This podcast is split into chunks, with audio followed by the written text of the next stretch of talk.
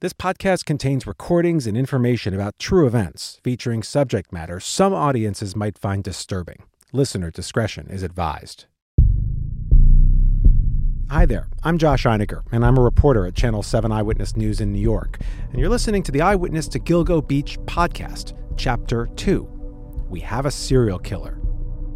One of the most significant things I've ever heard any kind of public official say, I think it was the first full day after that first report that we did. And there's a press conference with the man who was then the police commissioner. And he said something that to this day I remember everything about what he said and how he said it. He said, we're, we're looking, looking, at, that. that. We're looking at that, that we could have a serial killer. And it was something about the syntax and the way he phrased it. It, it, it was in response to somebody said, Is this a serial killer? And to this day, so many years later, symbolizes you know the moment that it was clear that this was something enormous. I don't think it's a coincidence that four bodies ended up uh, in this area. When you're looking for one person and then you find three other remains, you know it's bigger than what you're covering at the time.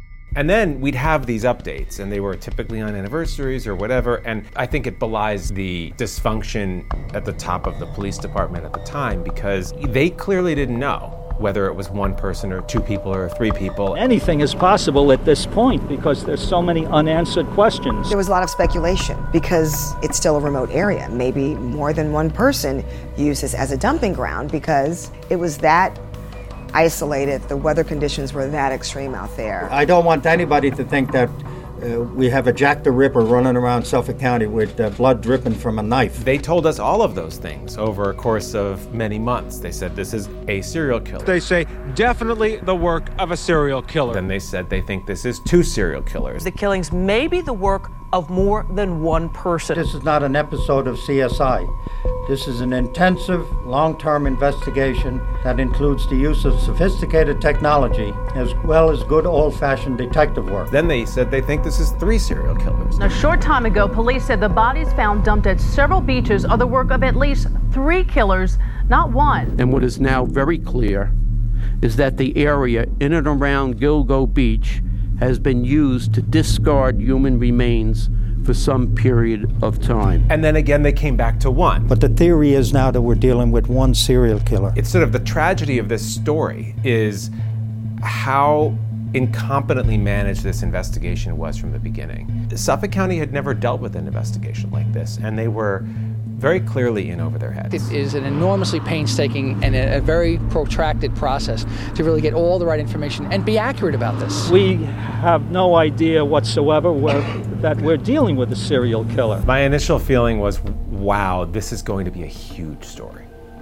And, you know, I had never found myself in the middle of a serial killer case before, and certainly not one that was just starting. I mean, you know, a lot of times you see these cases that go on forever and maybe you'll find yourself covering a little bit of it and there are these notorious killers or you know that they think they they're on the hunt for and it goes on forever and on day 1 the very first time the top cop at the time uttered the words serial killer and right there, I mean, you knew this was a momentous story and this was going to be one that we're going to be dealing with for a very long time.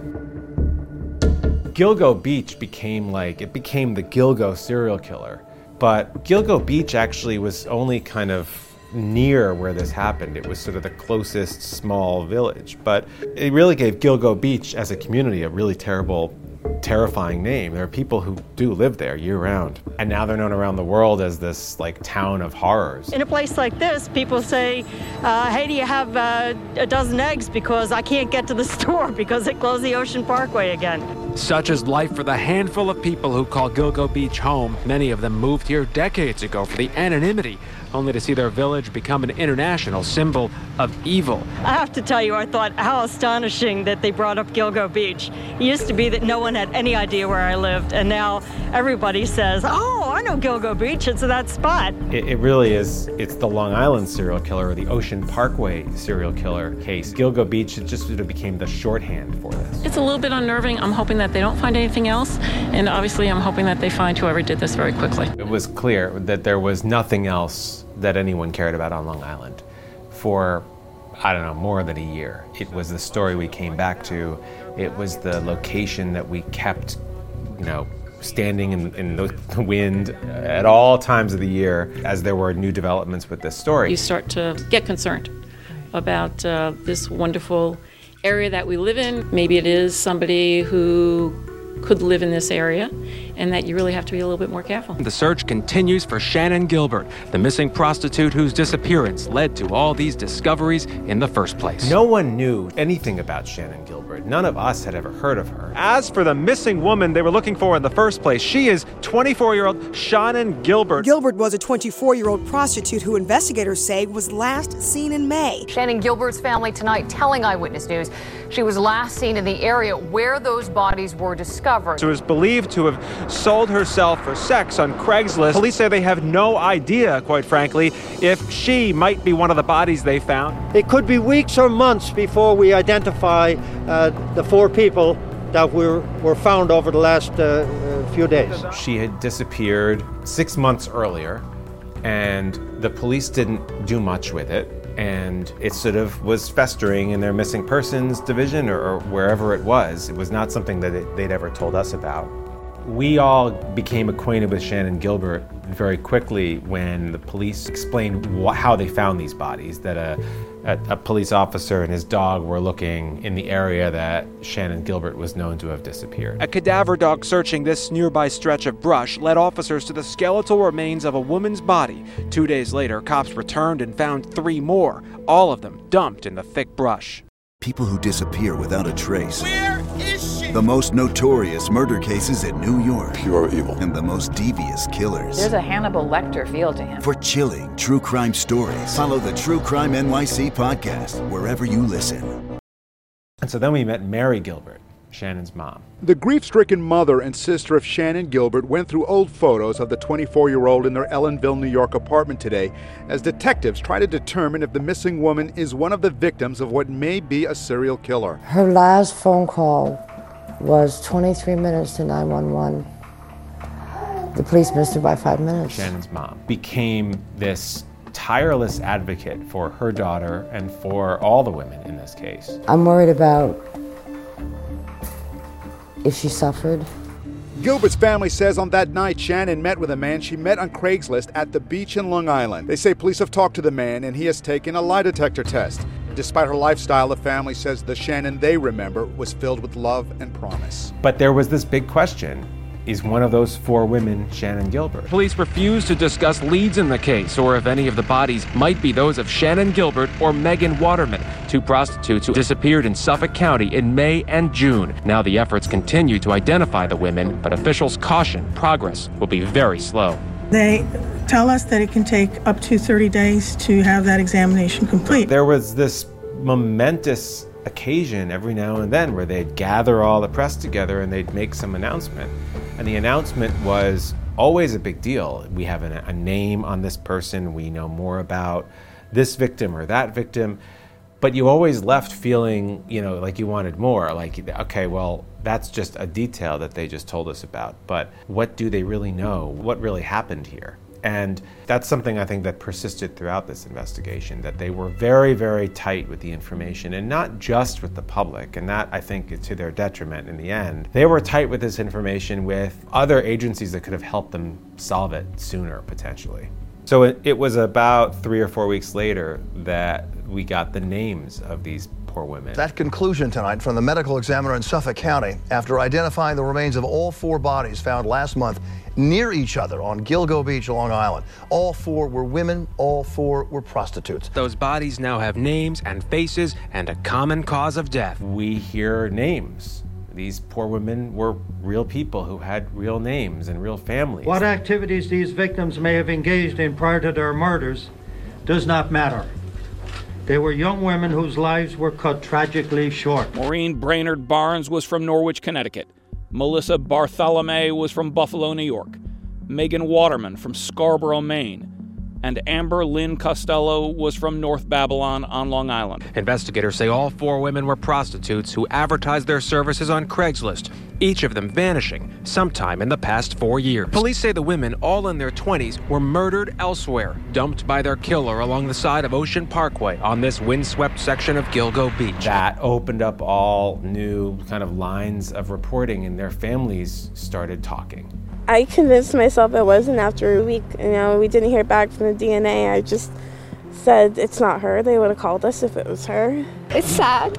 And I just wanted to get a chance to see where my sister was. Barthelemy vanished from the Bronx over a year and a half ago. Back in Buffalo, her family has endured a heartbreaking wait. They talked to a local news station in September of 09. If anybody has seen my daughter, please contact us. Mm, We really need her to come home to us. We all love her and miss her. Took my sister's life from me and my family's. I just can't believe it. I just can't believe it. And what became clear is there were real similarities among all these women. They had all come from backgrounds where they had some degree of trouble in their lives. They were all sort of running from something. And they had found a home in the sex trade in New York. Investigators told us at that press conference that this was the relationship among all four of these women. They were in a line of work that was extremely dangerous. The victims were engaged in a high risk business, and these homicides appear to us to be directly related to that business. I'll actually never forget the district attorney of Suffolk County used this as a chance to warn women not to do this because look what happened to these four. We don't know who did it, we don't know the details, but they're in a very, very dangerous line of work. People who are engaged in a similar business should be on very, very high alert. That was really the big announcement three, four weeks in. And what was stunning to everyone covering this case that not one of those four bodies was linked to Shannan Gilbert. And so she was still missing. Last night, they definitively ruled out Gilbert as a match for any of those bodies. At the time, everyone assumed, I think probably the police as well, that her body was there somewhere. She had been murdered like the others because she also was a sex worker. It was hard to imagine that it wasn't linked, that she hadn't met the same fate as the other four. And so they kept searching. When I get the phone call from the police, every time my heart stops. You know, I'm always thinking, is this the call? Is this the call? I'm frustrated because it's been such a long search. And then a few months later, they found a fifth body. Also not Shannan. Investigators now confirm that a fifth body recovered this week is someone else. And then they found a sixth, a seventh, an eighth, and ninth. Still not Shannan. But while those first four women were identified as missing prostitutes, Gilbert was not one of them, and she's been ruled out as a match to the four additional bodies discovered in the past week. My daughter's still missing. We don't know where she is. It's connected, and I wish they would just do their job faster before any more girls get hurt.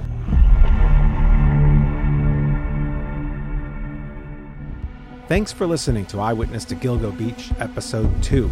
Make sure you hit subscribe. In our next episode, the news from Gilgo gets worse as more bodies turn up.